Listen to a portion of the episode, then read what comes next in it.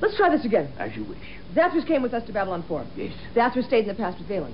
You're Zathras. Yes. Therefore, you went into the past. No, that was not Zathras. That was Zathras. There are ten of us, all of family Zathras. Each one named Zathras. Slight differences in how you pronounce Zathras. Zathras.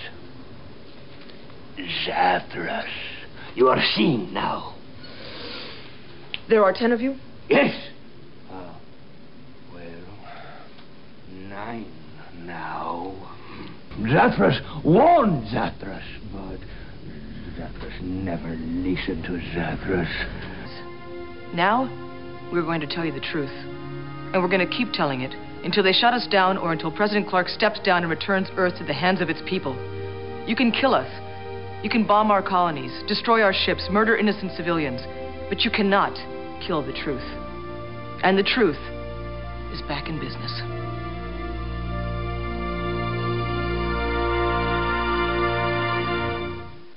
Zathras trained in crisis management. When Garibaldi becomes a gun for hire, Of course, it means going up against your own security team. the battle between old friends heats up. You are playing a dangerous game, Captain. On an all-new Babylon 5. You have transmissions holding. Patch incoming signal. Full audio and video decode. Purple files accessed. What you are about to see has never been shown to anyone outside the Drake House.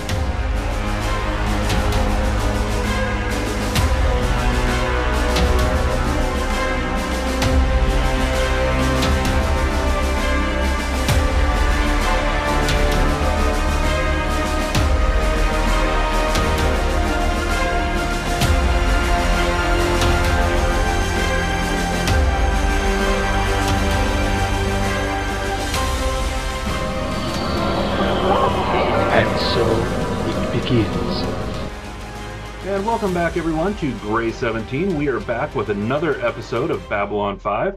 This week, we are going through conflicts of interest. For those of you that are just joining us, we are a group of longtime fans of Babylon 5 who managed to con a bunch of our friends into joining us to watch Babylon 5 for the first time. And we go through each week watching episode by episode.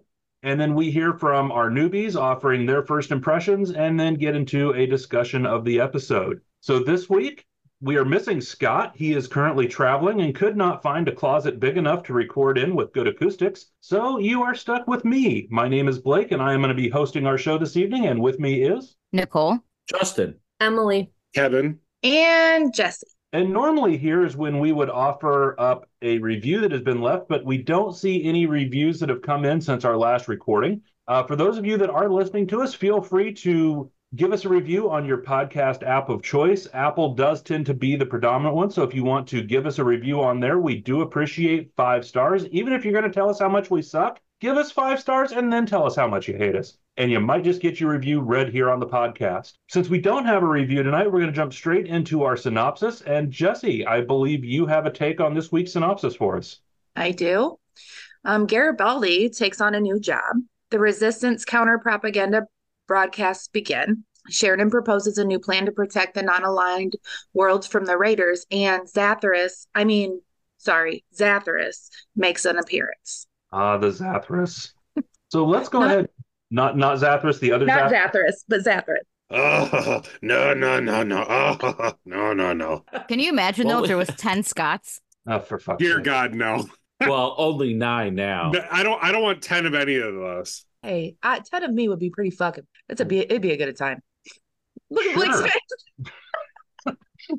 Sure, it would be, Jessi. Fuck off, Blake. Blake, before he even could fucking process that, he was like, hmm. oh, yeah, no, not at all. I, I, I will Jessi's give also- clearance to ten Emily's and ten Mikes, and that that's that's as far as I'll go. yeah, I would take 10 Emily. 10, 10 Jessis would be Death Squad Alpha, and you just send them into any hostile situation. Just Waco would have lasted two days instead of. yeah, Death Squad Jessi. You just go to town. I've, I've managed not to piss Jessi off all these years, but ten of them, I'm I'm pretty sure I'd tick off one of them. Well, at least I recommend giving it a try sometime, Kevin. It's an experience. no, I don't think I will. Thank you. and for those of you that are disturbed by Kevin making those noises, feel free to leave a comment below. Oh, Zathras is so much fun to uh, have fun with. Let's go ahead and jump to our newbies and get their first impressions. And let's start off with Justin. I mean, this was a good episode. It didn't have to me a whole lot of meat to it, but what was there was pretty was pretty decent. I missed the last recording uh, with lines of communication, but I kind of enjoy the fact that they're kind of starting this whole kind of pirate radio network and they're getting that up and running. To me, Garibaldi didn't seem to be quite as dickish in this episode, and I wasn't really sure what was going on. He's obviously, to me, still being manipulated by whoever he's working with. This whole telepath uh, syndrome situation, I've definitely got thoughts about later. And then um, G'Kar and Londo agreeing on anything you know, let alone trying to possibly maybe allowing something to happen together uh, with this whole allowing the White Star fleet to patrol the borderlands.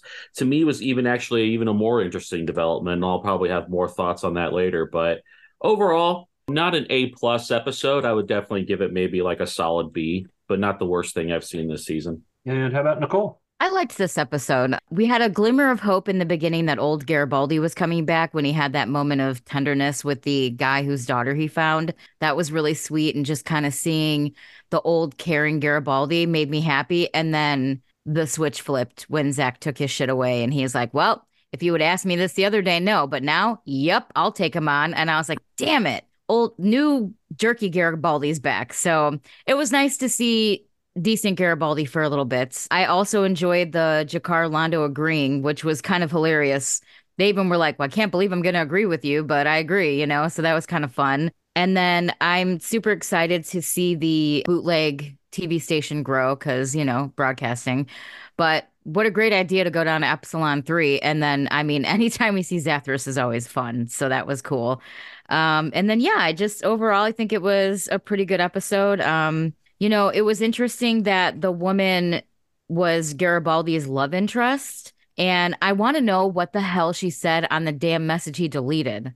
That kind of like is going to drive me nuts till the end of eternity because we're probably never going to know. Oh, and just seeing Ivanova get frustrated with Zathras was quite hilarious as well. I think this one is another one that just kind of moved the story along.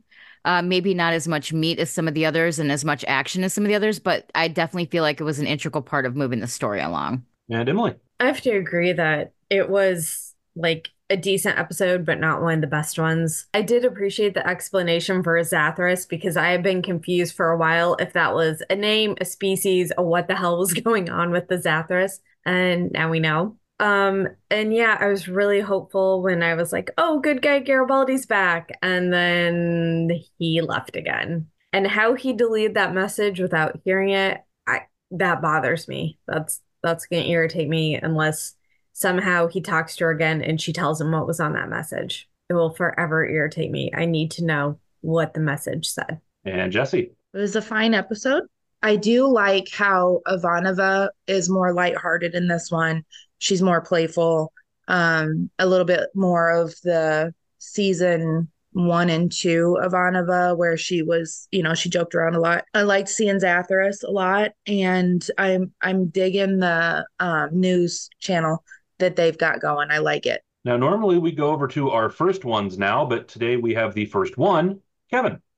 So this is a good one. I think it's it's slightly on the lackluster side as far as you know meat to it but it's a good solid episode. I like the garibaldi stuff. Uh, i like the stuff with ivanova quite a bit. This was a, a little bit of a growth episode for zach which i liked. Not having the usual suspects uh, you know in this this one as much.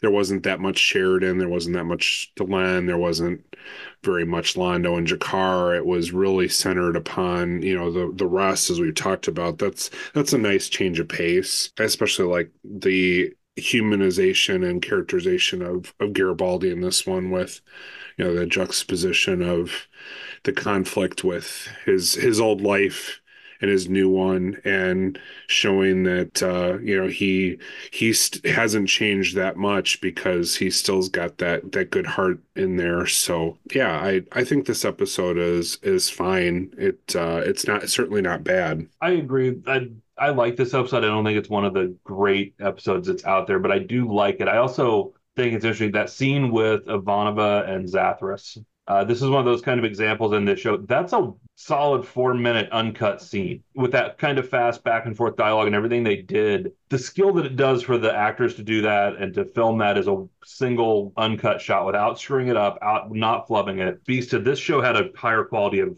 actors than I think a lot of people give it credit for. And that is one of the scenes for me that stands out with it. But also seeing Lise come back into the picture with this, adding a little bit more depth and almost complication to Garrett to the Garibaldi storyline with her reappearance. Because she has shown up before. We've seen that uh, flashback footage with uh, Lise before in the show. So I'm looking forward to seeing more how that goes. Because as even Scott's mentioned, for the most part, us first ones are not really watching ahead with this. We're trying to go uh, week by week with the newbies as well. And it's kind of an interesting thing re-experiencing the show how we did the first time through. I think Kevin would probably agree. Although I think Kevin's watched forward a little bit. I have. Still trying to watch it as you know weekly serial with you all, which is how we saw it the first time through uh, when we watched it. So let's go ahead and jump into our discussion. I see a hand raised already in our little uh, group. Justin, what have you got? I just actually just real quick wanted to give a shout out to the special effects on this episode though. One thing I really noticed, and I know we've kind of touched on it a couple times between um as the kind of the, the series has progressed on about how the budget's gotten a little bit better, the sets have gotten a little bit better, and the special effects have definitely gotten a whole lot better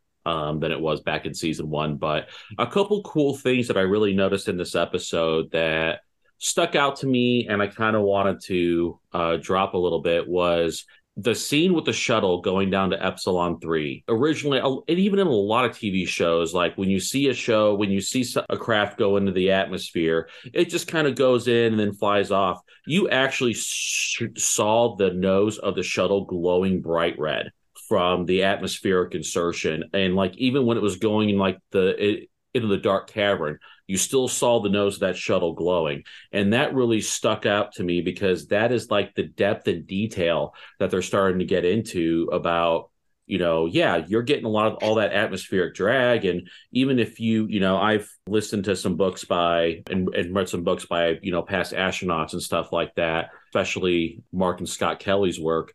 And even like when coming in off the space shuttle, when how the, whole bottom of that is just glowing bright red when it enters the atmosphere. And to see that kind of same thing with the shuttle i thought was like very subtle but also very kind of cool to see as something that sticks out. And then that top down view of Babylon 5 when that craft, when Lise's craft is coming in, in between the two forks, and you kind of see it all from above the station as it's entering in there. That's just something that really kind of stuck out to me as like a very new, different perspective on how they're kind of recording a lot of the station exteriors. And though that's just something I wanted to kind of bring up and give a lot of credit to the um to like the directorship of that episode because it was just kind of like, oh wow, something that really st- stuck out to me. Kevin. So Blake, you mentioned that scene with Ivanova and with Zathras, and I just want to add a little bit. So when David Eagle, the director of this episode, one of the main directors for the show, and as you know a regular uh, crew member, he was asked about this later. He couldn't remember if it was his idea or JMS's idea to do this as one take with no cuts, but they were in total agreement about it. And so they they warned the actors ahead of time with you know a couple of days notice or more hey you're going to really need to you know know your lines and run this through so they you know they rehearsed it and did a bunch of takes but it was actually the second take that they ended up using because it was uh, by far the best and it's it's really uncommon in a show like this to do you know, a four minute scene with no cuts. They said it was like doing dinner theater and they were pretty excited to do it, which that's another great thing about the show is that it seems like the actors are pretty agreeable to doing stuff that they think is going to work or would be you know different and fun and you don't see that on every type of show either uh, which is kind of cool this cast and crew certainly did great things absolutely wonderful things with the less they had to deal with and you know a major uh, major um, network or or studio show would have been able to have Okay, so we've talked about the uh, four minute scene with Ivanova and Zathras and the special effects anywhere else anyone wants to jump in on this? I see Jessi's hand up, so let's jump to Jessi. Okay, so I want to talk about Garibaldi. I'm still super frustrated with this whole thing because at first it was like, oh, okay, we're we're getting back to the kinder, gentler Garibaldi, who's not a huge fucking asshole. Um, and then Zach comes in, asks him for his, you know, his ID and his beep beep thing. What are they called? Link. Thank you. His link. I like beep beep better. Um, and then his and then his firearm. And Garibaldi acts like an absolute ass, like he wasn't the head of security and doesn't know the protocol and know exactly what is supposed to happen when you are no longer working for them. So it, it just the whole thing like rubbed me the wrong way. I was not a big fan of the way that he acted. He continued to act like that asshole that we've seen in the previous episodes. And it's just like, again, I know we talked about this like two episodes ago, but it makes me uncomfortable because I hate it. Like I really, really enjoy his character and I have since day one. And now all of a sudden he's acting like a giant douchebag and I'm not a huge fan. Justin. Regarding Garibaldi himself, I mean, I really can't blame him for acting that the way that he did. I, I guess not blame him is not the operative term that I want to use, but I guess I'm not surprised because, yeah, sure, he's not going to give up his credentials. He's not going to give up his firearm. He's not going to give up his Lincoln unless he absolutely has to. So the fact that he still has it, even Sheridan was like taken aback, being like, uh, Zach, why haven't you bothered getting this yet? that's I guess where not a flaw in Zach's character per se, but I almost want to be like maybe a sign of a little bit of weakness in Zach as the new head of security, to where he's letting his personal attachments kind of dictate how he kind of still reacts in some situations because he still even admittedly to Sheridan, Zach is still be like, well, he's gonna come back. So why bother taking it away from him? And he yeah. keeps calling him chief when he's no longer technically a chief. Yeah. And you can tell Zach was very unhappy about having to go to Garibaldi and collect collect his shit. And Garibaldi responded exactly how I even think regular Garibaldi would have responded in that situation kind of acted a little bit shitty because, well, of all people, I was kind of hoping it was like Garibaldi knew that this was going to happen, but he was disappointed it was Zach who came to do it. He still hoped Zach would still be quote unquote loyal and send somebody else to do it instead of coming to do it himself.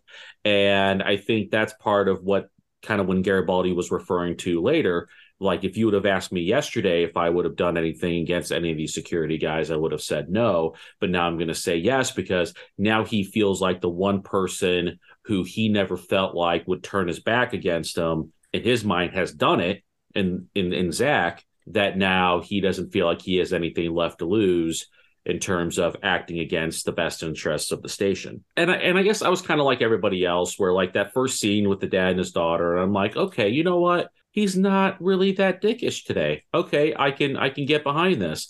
And then he just goes back and then it's kind of back and forth though. Because then when he's dealing with Lise and he's trying to like protect people and help people out and stuff like that, you kind of still even when they're running away from the attack, you still see a little bit of the old Garibaldi. Like he could have very easily shot that guy in the face when he stuck his head up into the in the air vent and then he and he didn't. So like there's still, you know, like Anakin Skywalker, there's still some good in him somewhere. It just doesn't come out all that often. So that's all I got to say about that. Can I respond to something Justin said real quick?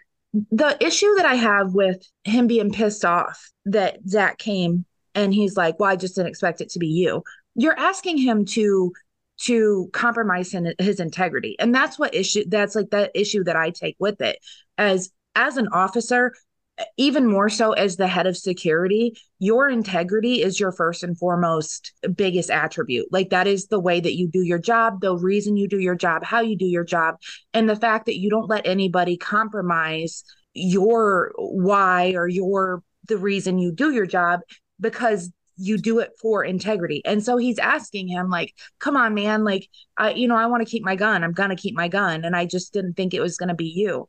He's the head of security. He should have done it from day 1. The very first thing that they do when somebody gets fired or gets walked out is they take their badge and their gun. Nobody gets to keep that shit. You don't get to walk out with it and act like a big bad cop. That's not how this works. So the fact that he even got to keep it longer than he did is like asking Zach to act against his position and against his job and against the best interest of Babylon 5. Like it's, I don't know, it, it irritated me a little bit. I mean, I 100% agree with you, Jessi. I think from day one, the moment he quit, he should have turned in everything. Absolutely. Like, and that's where every cop drama or anybody who's in law enforcement in real life will say the same thing. The moment you're suspended or the moment you leave the position, you immediately turn in everything and that's said and done. Yes, that's what should have happened. I, I kind of see where Garibaldi was coming from because he kind of maybe had right or wrong. He kind of had this mentality I'm the one who got you to where you are. Yeah. I'm the one who brought you, but still, like he he was oh. expecting some degree of loyalty from Zach, Right. And whether you call it professional courtesy or whatever you want to call it, he was still because, hey, I'm responsible for you being in the position that you're in. Maybe you can kind of cut me a little bit of slack, I think is the whole reason why he was then mad when Zach had to come to him in in that in in that circumstance. I'm not saying that Garibaldi was in the right.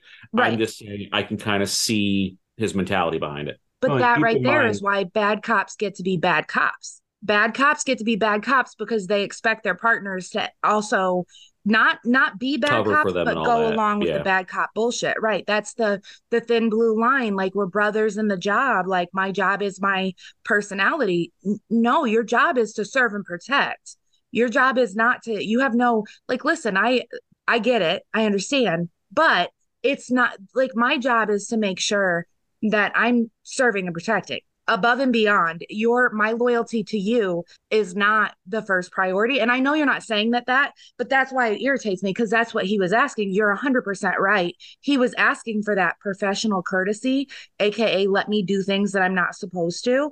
And that's just not how we roll. Like you you get on board and you get right or you don't you get left. So. Well, and in furtherance that we're seeing a different Garibaldi here. Keep in mind, we've seen Garibaldi resign once before Mm. Uh, in the shadow of Z'ha'dum, Garibaldi resigned, as well as other members of security, uh, because it was the Night Watch thing. Mm-hmm. And Garibaldi walked in and they handed over their gun, their link, and their ID then. immediately. Yeah, immediately. So he knew the protocol with it. He does. That um, was my yes.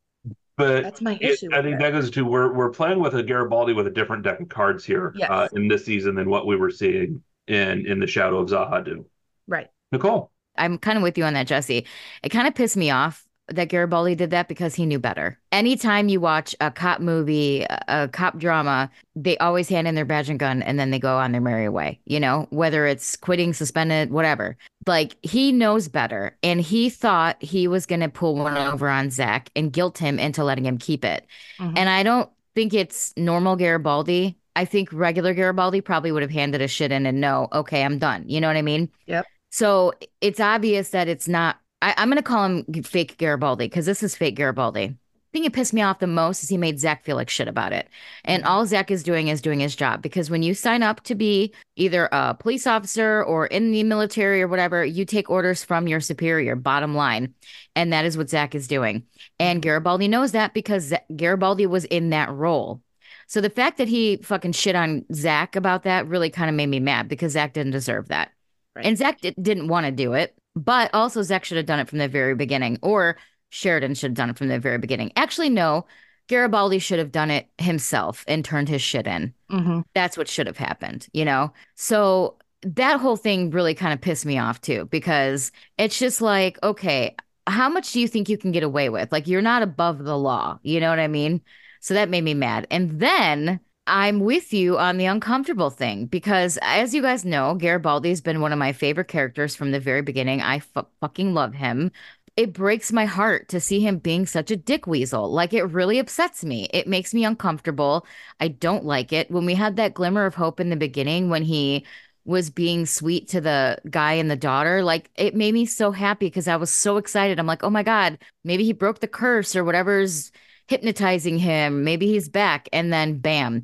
And the whole thing with Lise, I mean, it's obvious he still loved her and still cared about her, so he wasn't going to let her die. I, I forget who said it about when he's helping people, and in the moment, I feel like old Garibaldi comes back. You know what I mean? But this fake Garibaldi is got to go. And then at the end, when he decides to go work for the asshole who married the love of his life, like, come on, man. Like, it's just, it's so out of character for him. You know, he would have basically, if it was normal Garibaldi, he probably would have told that guy to fuck off. You know what I mean?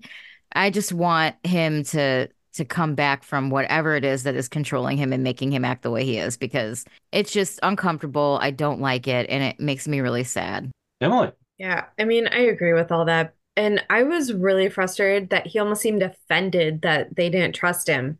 Like, dude, you did that shitty ass interview and whether or not what he said was accurate, like he used to be in the circle. He knows what damage they'll do. And he just went out there and like blasted shit. And then he's to sit there and act offended that Zach's like, these are the rules and we abide by them. Like he was supposed to get special treatment and maintain his level of position in the group without being a part of the group anymore. It was. It was really frustrating to watch. And it doesn't seem like the Garibaldi that we knew so I don't know if this is part of the manipulation. and was anyone else wondering if that job offer was actually from the Edgar's guy or if it was somebody else trying to scam him? And he's just like, yeah, I'm interested.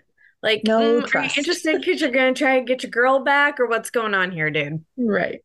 I just think he wants it- off Babylon 5. Is it all part of the programming? And and I'm laughing because in our Discord group with our Beyond the Rim section of Discord, uh, someone actually sent in a comment this morning on the Discord on the Beyond the Rim portion of wondering if Emily's trust is, trust issues were going to come into play this episode. so Emily, you have not disappointed Look. our viewers. The trust issues are present.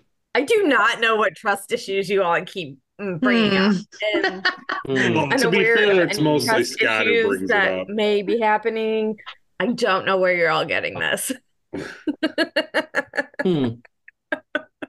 And if you would like access to our Discords, you can join our Patreon and get access to the warped world that is unfettered access to Discord, where many of us comment and post, and you can see gems like that one. For what? The low, low price of $3 a month. What are the levels? Oh. Fuck if I know. I don't go read our Patreon. Oh god. I'm sorry, how do I find our Patreon again? The links What's in the, the show email notes that- below. What's the email that I send my um complaints to? This is where Scott has an aneurysm. Yeah, he's gonna kill me. It's He'll fine. kill all of us. Okay, so we've talked about Mr. Garibaldi and the differences there. Anyone else have some thoughts on this episode they want to share or discuss about this one? Where's Vir? I miss Vir. I don't know. He I haven't seen him in a while. I I need Vir. So Emily needs some Vir in her life. I, I do. started watching season four from the beginning again, and I feel like I saw a lot of Vir in the beginning, but I have you're right, we haven't seen him in a while. Right? Because Londo showed up. I'm like, hey, it's Londo. We haven't seen him in a bit. So when when Garibaldi and Lise and the other guy whose name escapes me at this second, Wade. Wade. Wade, thank you. Uh, we're in the ducts and uh, they're getting uh, shots through the ducts. Did anyone have major Die Hard uh, uh, Oh, vibes yeah. from that? Especially because uh, Doyle looks so much like Bruce Willis. I still haven't seen Die Hard. Oh my God. Okay. Yippee ki motherfuckers. Nicole. Oh yeah, I did have my hand up, didn't I? You did. Um, so I just want to bring up this is a it was a very short part of the show, but the newscast that Ivanova did, she fucking slayed. Like Mhm. I wrote down Ivanova slayed in capital letters and exclamation point because it was so good. She was the perfect person to do that. I want to see more of that, and I'm interested to see what kind of impact that's going to make. But I thought their first broadcast was really good and I thought she just did so well and it was it was like almost like a power move, you know, like I just really enjoyed that. So I just wanted to give a shout out to that for sure. Justin, 100% agree, Nicole. If if we're good, at, my hope for the future is we get like a little broadcast at some point in each episode, and that's probably going to become one of my new favorite parts of each episode. Is the little you know voice of the resistance pirate radio broadcast and just because yeah that's even like with that and then going back to where even Sheridan was talking about during her war broadcasts she has even within the character or just Claudia Christian in general has that really good anchor personality. And I think that it's I I yeah I I can't I like I want to watch more of that. If there's the whole episode like like we got with the ISN thing if there's a whole episode of just like her broadcasting shit I'll be 100% behind it what was everyone's thoughts on the like I guess other newbies on the Londo G'Kar White Star preliminary border patrol thing? How did you guys feel about that? Did they agree? Because I know that we saw them talking about it, but did we ever see a decision? No.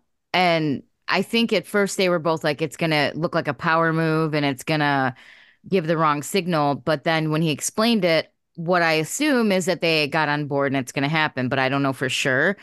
But Mm-hmm. I guess my question is do you guys think it's the right move or the wrong move? And how cool was it that G'Kar and Londo were in agreement? I don't know enough about it to say if I agree with it or not. I do believe that it could be potentially taken as a sign of aggression.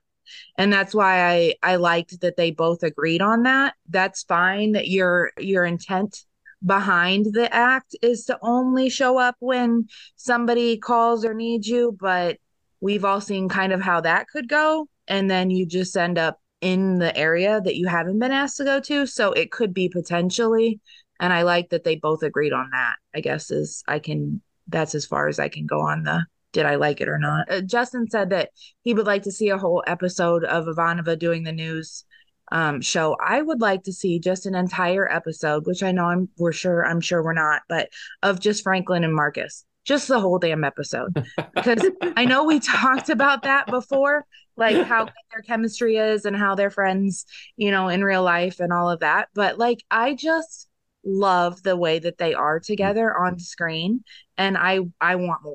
Every single time I see them, I want more of it. So, Jessi, I can't give it to you in Babylon 5, um, and you'll have to wait till after we're done with the series.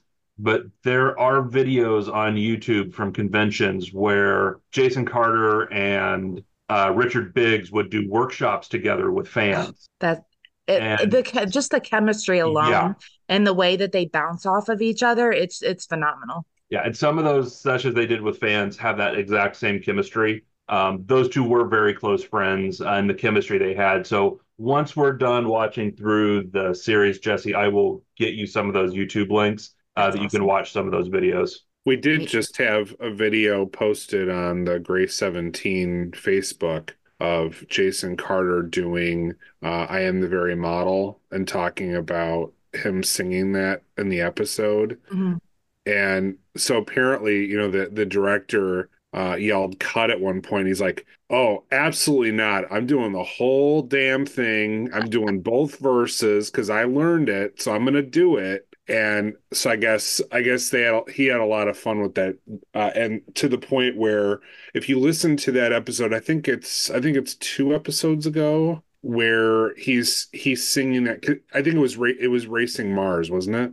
Where they were Uh, the one before that. or it was The one end of that. the one Yeah, before it, 'cause yeah. it was the buddy comedy when they're on their way to it. Yeah, yeah, Mhm. Yeah. so anyhow he's you know he's singing that and they yell cut and to the point where they put it in the uh the the end credits if so if you if Mhm. you go back and watch that episode Yeah, and I, listen to the I end did credits could all all it is is just jason carter Him singing, singing. i am the very model yeah. it's pretty Yeah. funny Justin. Fuck, well, what was I going to say? It was in response to the question Nicole asked. Oh. Nicole, what was the question that you asked? What you thought of um the White Stars doing the border patrol and oh, like and, if uh, you thought that was a good idea. Yes, yes, yes, yes, yes, yes, yes. I think that's going to end up being a very important scene going forward because for the first time since G'Kar's capture and torture and their overthrowing Cartagia and so the for the for the first time since all of that went down you have a situation now to where they're being forced to be in the same room together for an important purpose. And realizing you know what and even Sheridan referred to your each individual empires. Like so now they're they're once again equals on the station. And I think it's going to be very poignant going forward because they had to come together and agree against Sheridan about how this may not be the best situation uh, for for everybody, but at the same time, I think they end up agreeing to go along with it. And the fact that they're both agreeing to allow a third party to patrol their borders and stuff like that, to me, is going to end up being huge. To where now you see maybe not I, I, really don't think they're ever going to be friends, but you're going to see maybe a little bit of, of a thawing of the ice between Londo and G'Kar. Hmm. I think it's an interesting dynamic with Londo and G'Kar right now because we we saw that episode when they got back to B5 and it was you're dead to me. Your mm-hmm. your race is dead to me. So I think it's an interesting because in earlier in the series it, it was a sheer hatred between the two that just got worse. And I think now it's a different dynamic uh, even G'Kar in the episode when they freed Mar or freed Narn was, you know, pity them. They're a dying race. And I think you're you see that in the mannerisms with G'Kar when he's in like this scene in particular with Londo. Emily. This is to answer Nicole's question. I'm wondering how feasible it really is for the White Star to patrol multiple borders since Delenn had to go back because there's obviously problems within the Minbari government and society. And will they end up needing the white stars for stuff back home? So committing to protecting other regions might not be the me- best move. And the keepers are already on centauri prime. So how's that going to work out like is londo aware that the keepers are already on centauri prime controlling things or is he still in the dark about it i don't think he knows yet i still think he thinks he's in charge of centauri prime i agree with that he may be in for a rude awakening soon Jessi, you got your hand up?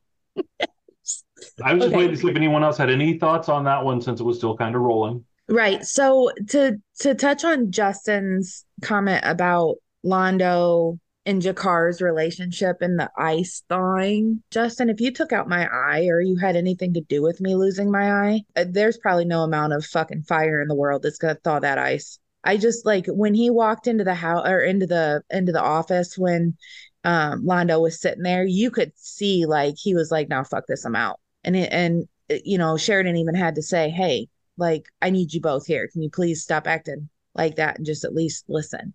So I don't. I would love to think that we live in some, you know, perfect world where they're going to be friends someday because I do really enjoy. I really enjoy G'Kar. I really enjoyed Londo at first. So, yeah, in our perfect world, it would be really great if they were friends. But I don't think that they ever will be. Like, if anything that any of, you know, your family had to do with me losing my eye, we're out. Like, I'm probably never going to hang out with you again. Justin. Oh, make no mistake. I'm under no illusion that they will ever be friends again. Right. That is not even in a, in the realm of possibility for me. Right. My whole thing is that by forcing them to come into the room together and work together as equals, even though they may not ever be, and honestly, I it would be the shock of the century if if like they all of a sudden became buddy buddy again, like we saw very early on in the in the series to a degree. Uh, but it wouldn't surprise me if at least a degree of cooperation starts to develop to where they can actually work together, even though they may still hate each other. I think more of G'Kar hating Londo, and rightfully so, Right. more than Londo probably having more pity on G'Kar than anything else, and maybe and maybe regret to a degree. But I think it's gonna maybe if absolutely no friendship, but the thawing of the ice is gonna be you're going to start seeing maybe some cooperation between Centauri and Narn when even that not long ago would have been impossible. I just don't think that Londo sees him as an equal. So I don't know how that's gonna. He doesn't have to to work with them. Mm, I feel like he I don't might. think he has to. Hmm. And and they don't have to see each other as equals. They don't have to like each other. But if they're forced to work together and they realize, oh hey, we may actually be able to work together, then that's a huge step. I mean, that tiny step by itself, where they can actually like agree to cooperate on something, is something that you would never he- have even fathomed this time last season, right? I just don't think that they're agreeing to work together. I think that they're disagreeing with the plan together. Like I don't think that either one of them were like, "Oh yeah, this That's is great. agreeing. I'm gonna." Disagreeing No. together is agreeing, Jessi. Disagreeing is is not agreeing to work together. It's disagreeing that the plan is a good idea, and that so they're agreeing that it's a terrible idea. Neither one of them said, "Yeah, no, we're gonna be best friends and we're gonna work together." Uh, take out the best friends. Clearly, they're not gonna be best friends. But I don't think either one of them are agreeing to work with the other. And and I, I, think, they're that- gonna have to though, and I, and I and I think through this whole thing they're gonna have to, and they're gonna realize it's possible. It's not gonna be think kumbaya. It's not gonna be kumbaya. Uh-uh. Trust me, I'm not. I'm not under any kind of warped delusion of that. But it's it's still gonna be interesting to watch what kind of relationship develops between these two races. So my prediction is it's not possible and they're not going to work together. Okay. And then we can we can agree to work We together can by agree to disagreeing on disagree. this. Yeah. So are we agreeing or disagreeing? Wow. I don't know. I think all of us at the viewers have lost track.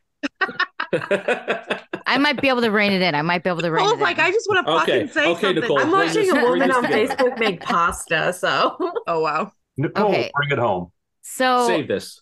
As far as the Londo G'Kar thing, I mean, obviously when G'Kar came in the room and saw Londo, he didn't even sit down. He was like, "Oh hell no," you know.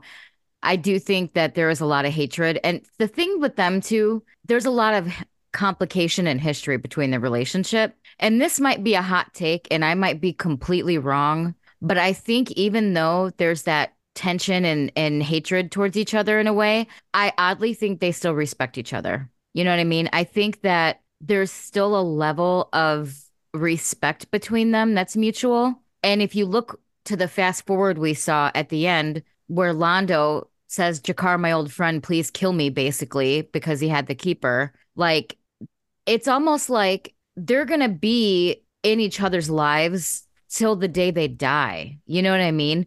In some way, shape, or form. So I think that there is a mutual respect between them, but I think that there's so much hurt and so much shit that went down that obviously they don't like each other. More so G'Kar hating Londo.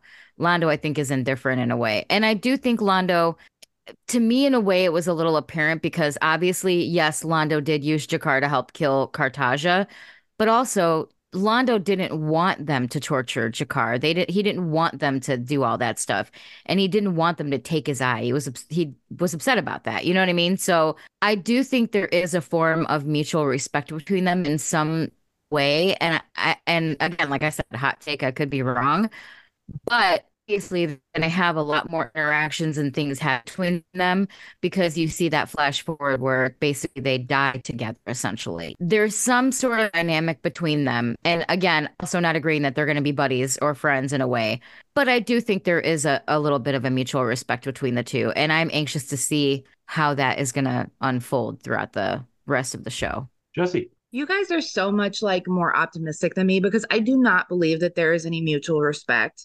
I don't think that either one of them respect each other. I don't think that if Londo did respect G'Kar, we I mean, does anybody think back to the day where G'Kar was so happy and he went to Londo and was like, "Oh, I my good friend, thank you so much." And he was like so happy and and Londo knew that he had just ordered the murder of a bunch of G'Kar's people. Like I just don't I just don't think that if there was any respect for him there that he would have been able to willingly, you know, employ the the shadows to murder, you know, how many millions of people. Like I just I don't see the respect thing that you guys do and I would love it if it was, but I just don't think it's there. Nicole? to be devil's advocate to that, I don't think that Londo respected the Narn as a whole. Um, and Londo's always acting to glorify or enlighten or enhance the Centauri. Right. So I think in his mind, it was more of a military kind of type decision where, well, that was the casualties that were going to happen. And that was the price that we we're going to have to pay in order to move his people along. But I feel like G'Kar, the person, like himself, I think there is a mutual respect. I don't think he gives a shit about the Narns or the Narn homeworld. And I think he wants, he'll walk on anyone to make the Centauri rise. It doesn't matter who it is. But like, I, I'm think on a personal level, relationship wise, that's just kind of, I, I think Londo looks at specific people a certain way, not necessarily anybody. Like, I don't know if that makes sense what I'm trying to say. No, it does. I just don't think that if I had respect for Blake, I'm gonna murder his entire family. like, do you see what I'm saying? Like, Yeah, no, I get what you're saying too. Yeah. And kill his parents and his dog. Like, that's just like if I had any respect for Blake at all, I wouldn't do that. So it's just it's hard for me to to click to to have the A plus B equals C. Because you guys are talking about, you know, there is mutual respect, but when you add the plus B, which is killing, you know, millions of G'Kar's people, like then it doesn't equal C in my brain. And I just I just don't know if I can get there. And I'm it, it is, you know, it is what it is. But I feel like if he had any kind of respect for him, w- trying to further your people or not, you would have taken on another colony instead of the guy that you respect's whole entire clan. They said that he's the last one of of his clan, right? So the actions of Londo have literally led to the murder of all of his people. I don't know how you can sit there and look him in the eye and say I still have respect for you as a person. It's it's just like I'm having a hard time connecting the dots. Justin. So I don't think Londo has any respect for the Narn race as a whole. And however, I I'm kind of on the side of Nicole on this in believing that you can whatever you want to, you know, whenever you deal with any kind of racial supremacy, you can sit there and I do believe it is possible for you to even though Londo feels within 100% of his soul that the Centauri are above the Narns racially or whatever you want to call it, he still has a personal identification with G'Kar as an individual. And I think that even though he still views himself as above any other Narn in the world, that he views G'Kar as probably the best of the Narn race. And I think can still hold a shred of respect for him as an individual, as a fellow warrior, as a fellow statesman, that he would not extend to probably any other Narn that he would ever come in contact with. Now, I also believe to a point, as much as G'Kar hates every Centauri and in in the galaxy and would love and would love nothing more than to see the the entire Centauri race wiped off the galaxy. Even going back to that scene in the elevator where his dream is to one day watch Londo die. I I still think at the end of the day, as an individual and fellow warrior and fellow statesman, you can have an enemy and still respect them. It's seen in warfare many times throughout human history where Patton and Rommel were animate enemies, diametrically opposed, but they still had respect for each other as warriors and as individuals. And I still think that's kind of the same kind of dichotomy that you're going to see with Londo and G'Kar. Have respect for somebody if you would stab him in the eye. Like if I came in and Probably- killed possibly yes. if I killed both of your cats, do you think that that means that I had respect for you? No, it doesn't. It means I don't respect you or your fucking cats. Let's Fuck leave the your cats out of it. Hey, let's leave the cats out of it. Okay. No, but that's what I'm saying. Like that's what I'm saying is if you I I just in my brain and I see where I see where you guys are coming from.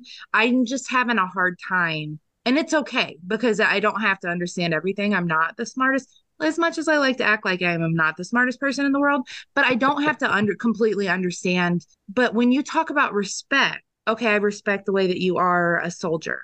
I respect that you are an officer. But that also means that I'm not going to come in and kill your entire family. Like to me, that's just me. That's just my own personal beliefs, integrity, morals, all of that stuff. If I respect But to achieve the military objective. then that means I don't respect you. Fuck you and your cat. Oh. So things we've learned from this week's episode are Jessi does not know everything. There's No, I the don't. spotlight of And the that's- episode. That's And okay. Jessi and I- wants I to kill my cat. And keep your pets away from Jesse because she's Yeah, no, if you killed my thoughts. dog, you don't have any respect for me. That's how this works. Like, if you respected me, you wouldn't, you know, poke my dog in the eye. I just don't. Th- I'm having a hard time A plus B right here, and I and it's okay. That's a me thing and not a you guys thing. But I just like I don't see Ja- I don't see Londo having any respect for G'Kar whatsoever. I do. I could see prior to the whole bullshit and all of the because you guys watched the same seasons as I did. Like they've tried to kill each other multiple times. I guess in your theory they could respect each other, but I feel like if they did, they wouldn't. I don't know. We're moving on. The horse is pretty much paced at this point. Sorry. Emily. Yeah, I have to agree with Jessi because I don't really think they do. I think they both understand that they're stuck dealing with each other in some capacity, whether or not they want to, just because of the history of their people. Um, and that's not something that's going to go away easily or quickly. So I feel, and I wouldn't even call it a tolerance because they don't really even tolerate each other. It's just, it really feels like a frustration. Like I am stuck dealing with this fucker yet again. Mm-hmm. It feels like it's just a rehash of that. And it's, and sometimes it feels like they're just resigned to it. Like, I'm not happy about it. I don't like it. I don't like you. I don't respect you. I want you dead. And I will eventually kill you. It's going to Right. happen. We've both seen it in some way or form. But yeah, I don't I don't feel like there's any level of respect there. I can see that too. The newbies don't agree. Hmm. That's okay. I mean, we're all not going to agree all the time. No, we have no, our no, own I'm just- and you know what I mean. Giving That's have what makes it right- interesting. Right. You have every right to be wrong, and Yeah, I, I- totally I agree. I could just go. Do you think there's any change in their in their dynamic since the unfortunateness with Cartagia? I think so. like do do we think that because he saved his life and freed his people all of a sudden they could be in a point where they're respecting each other is that the question i'm sorry i just want to make sure Pretty much. First of all, you know, G'Kar's gone through a pretty pretty life-changing, I'll call it an epiphany. And the stuff with Cartagia was pretty uh pretty amped. So I'm just wondering if if anyone thinks that there's any difference between based on either or both of those things that G'Kar feels any differently towards Londo or Londo feels any differently towards G'Kar. I mean, Londo did keep his promise to G'Kar and freed the Narn. Um, so I do think that that was a good move on Londo's part to actually keep his promise. I mean, maybe that would be the only thing I would think. Again, the mutual respect thing. You know what I mean? Like, I think that the fact that he held his word, G'Kar respects that. He still hates him and wants to kill him, but he did keep his word and free his people. So I do think that was a turning point for them in a way of like maybe they could be in the same room and not kill each other if they had to. But obviously, they're probably going to keep their distance from each other. I was going to use the whole, oh, have you ever had a coworker you don't like? But then, you know, we don't want to kill our coworkers, but right. we've all been forced to work with people that we cannot fucking stand before and would love to throw their face into a fucking brick wall. But unfortunately, that's not how it works. And you, you're stuck with people that you don't care for sometimes, you know? I do think maybe Londo keeping his word made the blow a little less severe, if that makes sense in G'Kar's mind, but that's just my thoughts. Emily. I think Londo keeping his word about freeing the Narn was showed G'Kar more about not that Londo is doing it because, you know, it's wrong to colonize and enslave people. Um, it was really just about him wanting power and shit. He also saw the kind of manipulations Londo would go to to get exactly what he wants. And he put G'Kar in a position to be harmed and manipulated like that. So, yeah, he may have kept his promise to free the Narn, but the cost for that was also extremely high. I guess really this boils down to, and we're kind of noticing the differences with this, is the basic philosophical question is can you hate someone but still respect them? Hmm. And yeah, some people say no and some people say yes, but it's still a philosophical question as old as time. Personally, I cannot. Ding ding ding. Whereas I think I think Nicole I think Nicole and I still think it's a possibility. Like you can despise somebody and disagree with everything they stand for, but maybe still have a little bit of shred of respect for them. I think in a professional setting, it like I can respect their work Yeah. ethic, even though they're a cunt. Yeah, sure. You know what I mean? But like, that's probably about it for me. Yeah. We're I- I- talking yeah. about them murdering. I know, but technically it is a professional setting if you But think about but it. yes, because from a diplomatic standpoint, they now have to work together. Fuck And that! yes. You still murdered my entire family. You murdered everybody that I've ever loved. Justin, if I kick you in the face nine times and promise you not to do it a tenth, does that mean that all of a sudden you respect me? No. You still think you still think back to the last nine times that I've kicked you in the mouth and not He might enjoy that say- though, Jessi. that doesn't No. mean what'd you say? I'll say? probably say, "I, mommy, can you do it one more time?" Can you kick me harder, please? Thank you, Jessi. Can I have another? Can I have another? No, no, but You that's that's freak. what I'm, that, right. that was never a question. No.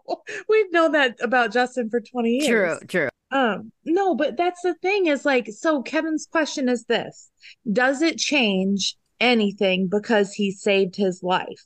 To me, no. You still killed my whole. Listen, we all love our mothers and our fathers, right? And if you kill my mom and my dad and my sisters, including my dogs, I'm we're done. There's no respect. You're a terrible person, and we're moving on. Like I if just you nuked don't... your entire city, can you forgive that? Yeah. No, like, and that's the thing is you're you're talking about the difference between professional respect. Yes, I work with this cunt and I can't fucking stand her or him. Um, but can I like respect that they get their work done? Absolutely. But if that same person murders my dog, we're done. I just I just feel like there's like a lack of respect for anybody that will like kill your whole entire like lineage. So I don't know. It's hard for me. I get it. Now that this horse is atomized, You want to keep beating it? No. Jessi's on a We thing of poke it with a and hurting the skewer? tonight, so we're just gonna we're, we're gonna get off this topic Because that's like I don't have kids, so my ba- my dogs are my babies. If you murder my babies, Yeah. we're we're having a problem. Can we turn this dead horse into a shish kebab? Oh, God damn it! God damn it! Wow. And cue the memes. Okay, do we have Uh. anything else we want to get into with this episode, or have we thoroughly beat this thing until we cannot go anymore? Seeing none, let's go ahead and jump into our questions and predictions. This is where we give our newbies a chance to offer their questions, predictions, thoughts on what may be coming next. So let's go ahead to Justin as he tries to entertain his cat at the moment and is thoroughly distracted. what? Questions, Yeah. predictions. Okay. Questions. Is it too little too late for this resistance broadcast to change the hearts and minds of all the Earthicans? That's one of my questions. Like, they've spent, ISN has spent a lot of time creating this narrative around how horribly the humans on Babylon 5 are treated and how demented and deranged and being led astray Sheridan is, and he's being manipulated and controlled by all the alien races and everything like that. That now that finally the truth is being pumped out there, is it really going to have an effect? That's the one thing I'm unsure about yet. Question two Is this telepath syndrome real? And that's one thing that we didn't touch on during our discussion. I was kind of saving it for my questions and predictions. But is this telepath syndrome real? The whole reason why Garibaldi was hired for this little side job in the first place was to protect this little thing in this crystal that they say can help prevent this telepath syndrome of them all going genetically insane or whatever the case may be or is just is this just a ploy to introduce some kind of disease genetically engineered to attack to attack the telepaths so that leads into predictions prediction number one i think this is a bio bioengineered weapon that will target telepaths and william edgars is loyal to and working for Earth. So I think his whole goal or their whole goal with this whole thing is oh, it took them five years. Five years to develop this thing? How long did they actually know that this was going on? If it took them this amount of years and half a million credits to develop this quote unquote cure, when I really think what was transported was actually the disease that is genetically tar- going to target telepaths and try and wipe them out. And I think Edgars is loyal to and working for Earth. Seeing none, I yield the balance of my time. Jessi. I have no questions. I have questions about Justin, but that doesn't include this. Um, We've had questions about Justin for 20 goddamn years. I have questions about Justin, so if you all ever figure out the answers, let me know. I think my only prediction really is the fact that Ivanova's newscast, I do believe, will be effective. That is one of my predictions. I also believe that um, G'Kar is going to murder Londo because he has no respect for him. Emily. All right, I have a few questions. One, does does Car still have the pink panties? What the? that is a very legitimate question. Don't ask why my Inqu- brain decided to pull that one out. Inquiring minds want to know. How did we go from this episode to does G'Kar still have the pink panties? We never got to see anything about them. I was promised somebody would tell me who they belong to, and I still haven't found out in season four. Remember when we said we had questions about Justin? Ding, ding, ding. All right. So, where is Vir and did he actually get married to that bitch? Mm, good question. Like, does she come back or did she, you know, accidentally fall off a cliff? You're digging some deep ass questions, Emily. I like it. All right. What's Delenn up to? Because, you know, we haven't seen her and she's supposed to go back home to deal with some shit. So, what kind of shit is she dealing with it? What is the real scam Edgars is running with this whole Mars telepath, whatever he's doing? And is Bester involved since it involves telepaths? Is this actually a Bester project that he's been doing on the side? Mm. And I guess just to throw out another one, do we get to see Ivanova in any different colored nightgowns? Oh. Like maybe pink? Lightly sheer? What? No, there's a different magazine for that, Justin. You Right. come in I can later. I can show you pictures, Justin. I got you. But yeah. That, There that you all go. you got, Emily? Mm-hmm. And Nicole. I don't really think I have much. Is Garibaldi actually going to take that job on Mars? Hmm. And if he does, is it going to go well? Because I Right. predict it's not going to go well. But also, are whoever's on Mars the ones who hypnotized him in the first place? That's my other question. And I think that's all I got. Oh, do you think he's going to go to Mars and doink Lise? And that's Oh going to cause God. problems? No, yeah, and then the guy's gonna kill him. And then, There's yeah, so, so, yeah, so, yeah, so he's going to shish kebab Lise. And then, Bill's gonna Bill's gonna shish And- kebab Garibaldi. and then Bill's going to try and shish kebab Garibaldi with a knife. And then, yeah, but no.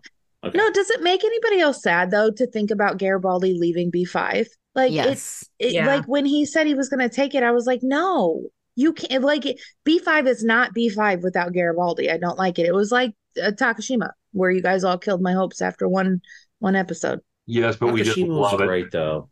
I can't wait to hear that beyond the rim when we're all done with this. I'm gonna kick every one of your asses. I can't wait. Oh, oh, Yeah. after the gathering? Yeah, that's Yeah. going to be. Yeah. That actually might be the time that Jessi ends up getting mad at me because she'll get mad at everybody that's on Beyond the Rim. Yeah. Yeah. Yeah. That's, Emily what I- was the that's my Can't catch it all. prediction for today. Emily was the only voice of reason when she was like, "Listen, they told you she wasn't going to be here. I don't know why you're mad about it." All right. I think that wraps up our questions and predictions. This is the part of our show where we are going to take all the newbies, eject them out the airlock, and normally it's the group of first ones that go through their questions and predictions. And tonight it will be Kevin and I doing that. So again, I have been Blake, and with me has been Nicole. Justin, Emily. Kevin. And Jessi, fucking Jessi. fucking fucking Jessi. Jessi. Sorry. Enjoy talking about the pink panties without us. Mm. Do you ever notice how I have the best episodes when Scott's not around? Mm. I think we all do because honestly, this is what Scott gets for not being here is a whole bunch of shit editing that he's going to have to deal with. I can't wait to actually see his comments in the in the group chat about, you know, what a pain in the ass this episode is going to be to edit. But we miss out on the joy of seeing his face when it happens. Exactly. And, you do, know, I get a lot of satisfaction out of that actually. Yeah. So I'll be holding auditions for new folks as soon as possible. And if you want to help edit these assholes, let me know. I miss Mike being here too and just shaking his head and being like, "What the fuck did I sign up for here?" I know we didn't get to talk about horny Mike this episode. Ah, That's, there's no point you being confused. Thank you for listening to Grey 17, a Babylon 5 podcast. You can find all the places to listen to and watch this podcast at anchor.fm slash grey17 podcast or youtube.com at grey17 podcast. We want to hear from you, so join the conversation at Facebook, Twitter, Instagram, YouTube, or Patreon. Be sure to subscribe and leave a review where you are listening to or watching this podcast. Grey 17 is not affiliated with, and the podcast has not been prepared, approved, or licensed by Warner Brothers or any other owners of the Babylon 5 copyright. All clips included in this podcast are the intellectual property of the respective copyright holders. They are included here for purpose of review, and no infringement is intended. The opening and closing themes are available from Falling Matter on YouTube. And what's out there? The rim, And beyond that? The truth.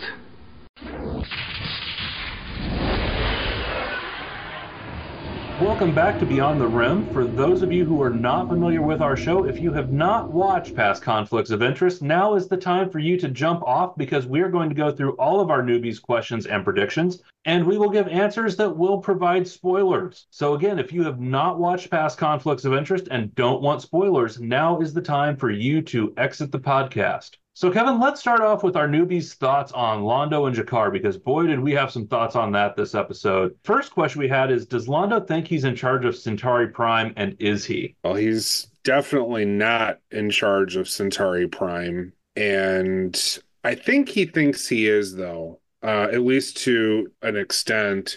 Obviously, the Regent um, is in charge at this point, but I don't think that he believes he definitely doesn't know the Regent is being controlled and uh, i think he uh, is under the impression that if he if he gave an order it would it would happen Now, we also have a lot of discussions around Londo and G'Kar viewing each other as equals and whether or not they respect each other. And we're going to see a little bit more of that. This is not a story that's finished between these two. no yeah i mean I- we were dming during the discussion and i i brought up you know that um oh just wait for the buddy comedy between these two that is season five. It's certainly not the the um you know franklin and and marcus type dynamic. Uh there's definitely tension but um you know and that tension comes to a comes to a head a couple of times. Uh one uh pretty big you know event of that is when they find Na'Toth um still imprisoned uh in the centauri palace. And that really strains the um the detente that they had had going on for a while. But i i i think i do think that londo does respect G'Kar um to an extent. I don't think that G'Kar has anywhere close to the same level of respect for londo. Um although things will the the dynamic will change between now and the end of the series uh, a couple of times with that a little bit. You know there's that great discussion with the two of them in in season five before he gets before Londo gets the keeper that we've talked about a couple of times. They also predict that, you know, they will not be friends. No, I don't think they're ever really friends exactly, but they certainly do find, you know, a groove to work together. And it's, you know, it's friendly uh, to an extent, but you know, are they, are they buddies? No, I don't think they're. I don't think they're truly buddies. See, this is where I tend to disagree a little bit, and I I think they do become friends. You know, I think we we see them grow because this is not the G'Kar that we had in season one. No, that's this is a G'Kar that has definitely become more of a spiritual person in many ways. Mm-hmm. And while I don't think that he ever forgives Londo for what has happened, Well, he he he says he does though.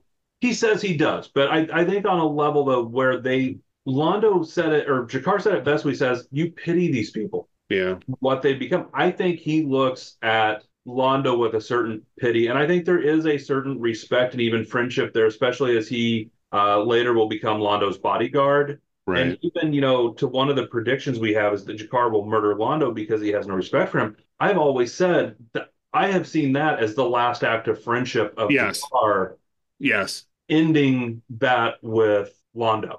Yes, definitely that is exactly the opposite of what happens. He he kills him because he asks him to, you know, yeah, as a as a friend and and as as an act of a friend. So yeah, I I see your point. I they do really develop uh, you know, quite an interesting dynamic between now and the end of the series. And you're you're probably more right, you know, on the friend aspect. It's still a you know a strained relationship uh, at times, and it's it's uh, it's a great one to watch the the acting abilities of the two actors Mhm. uh, really develop that over the five year arc. But certainly between now and the end of the series, it gets very interesting with them. With few exceptions, I don't think there's a dynamic of actors that could have made this work Right, I agree with you. as to what these two did. Yes, I agree. I mean, the two of them are are absolute heavyweights as far as acting ability and bringing the richness of these characters to life. Um, certainly, and that I'm not dogging either one of them, but certainly, I think the acting ability of Andreas Katsulas is is the one that really drives the dynamic the best because he just he commands every scene he's in and he plays it pitch perfect in almost every circumstance. Let's move on to our next question, which is it too late for the Voice of the Resistance broadcast to change the hearts and minds on Earth? Well, I don't think it's too late. I think it's that there's got to be a war that happens that really changes the power structure to an extent. I don't think everyone on Earth, you know, believes that Clark is, um, you know, a virtuous guy. I think there's a lot of people, and and Edgars even says this in a in, in an episode or two from now. You know, he talks about how, you know, Clark's, you know, really bad guy, got to be stopped, but you got to be smart about how you do it. You can't just go after him. And there's other people, I'm sure, that feel that way. And Edgars doesn't really want to risk his business either, which, you know, makes sense uh, for from his perspective. But, you know, the the voice of the resistance is definitely going to be effective, but there's going to have to be a lot of other things that that happen um, to come together to get that regime change. Well, I also still go to what I made the comment of last time we talked about Voice of the Resistance is I I don't know how much its purpose is to change hearts and minds as much as it is to put out there to start coordinating like-minded individuals. Oh, uh, sure. start coordinating offensives against the regime.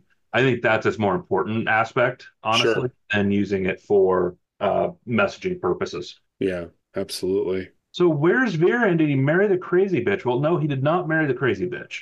Do, do they ever? I thought we talked about the fact that they never really established one way or the other. They've never really established on screen. Yeah, because he does get married, I'm pretty sure. Um, but they never establish if it's her or somebody else. Um, I think we even looked after that episode and couldn't find any reference to her at all. Yeah, there was no reference in either the books or the series. Yeah. So who knows? But Vir Vir will be back, but um, yeah, he's he's been absent, you know, this middle part of the se- the season, but he'll be coming back. He has an even bigger role in season five. So, uh, what is Delenn up to back on Minbar? Stay tuned Well, for next week. Yeah, right. Well, and this, you know, this gets into uh, Justin's prediction about there will be a Minbari civil war. Good job, nice job. Yeah, way to go, Justin. Yeah, to to a uh, large extent, yes, that is definitely going to be happening. Is the telepath syndrome real? Oh, definitely. It is certainly Edgars behind it, and he doesn't like telepaths, doesn't trust them. Kills one of them on, for the most part, on screen, or at least orders it on screen. He makes his uh, opinions on telepaths pretty clear in the next several episodes. Which leads to the question of is this a Bester project? Which no, it's not. No. Well, and I would argue this is the na- this is the reason Garibaldi was messed with. It wasn't to get Sheridan. That's a byproduct. Right. They get Sheridan as a bonus. This gets him in with Edgars so that Bester can get Edgars and put a stop to the virus. Right. Right. Uh, is Garibaldi going to take the job on Mars and will it go well? Yep, he takes the job, and no, it really doesn't. but in the end he ends up with Lise and he ends up you know in partial control of the the Edgar's fortune and Edgar's company so eventually it'll go well And we even get that monologue with uh, Garibaldi when he gets to Mars about why the hell did I come back here? right You know, because it it almost feels like in season five, like, well, we don't we don't want to you know take Garibaldi out of the story. We don't want to take Jerry Doyle out of the story, but yeah, Garibaldi he, he he doesn't really need to be here, but which is I think why JMS decides to do the whole falling off the wagon storyline with mm-hmm. Garibaldi, which yeah, if they don't like this storyline, they are not going to like that storyline either. Are the people on Mars the ones who brainwashed Garibaldi? No, no. Well, that'd be Psi Corps. Yeah, Psi Corps did that. Bester did that specifically. Okay, so I think that wraps up our questions. Uh, let's take a look at our predictions. I know we've sort of answered a few of these, particularly around Londo and G'Kar. Uh, how about Edgars is loyal to and working for Earth, and the disease was engineered by him? Well, no, and yes.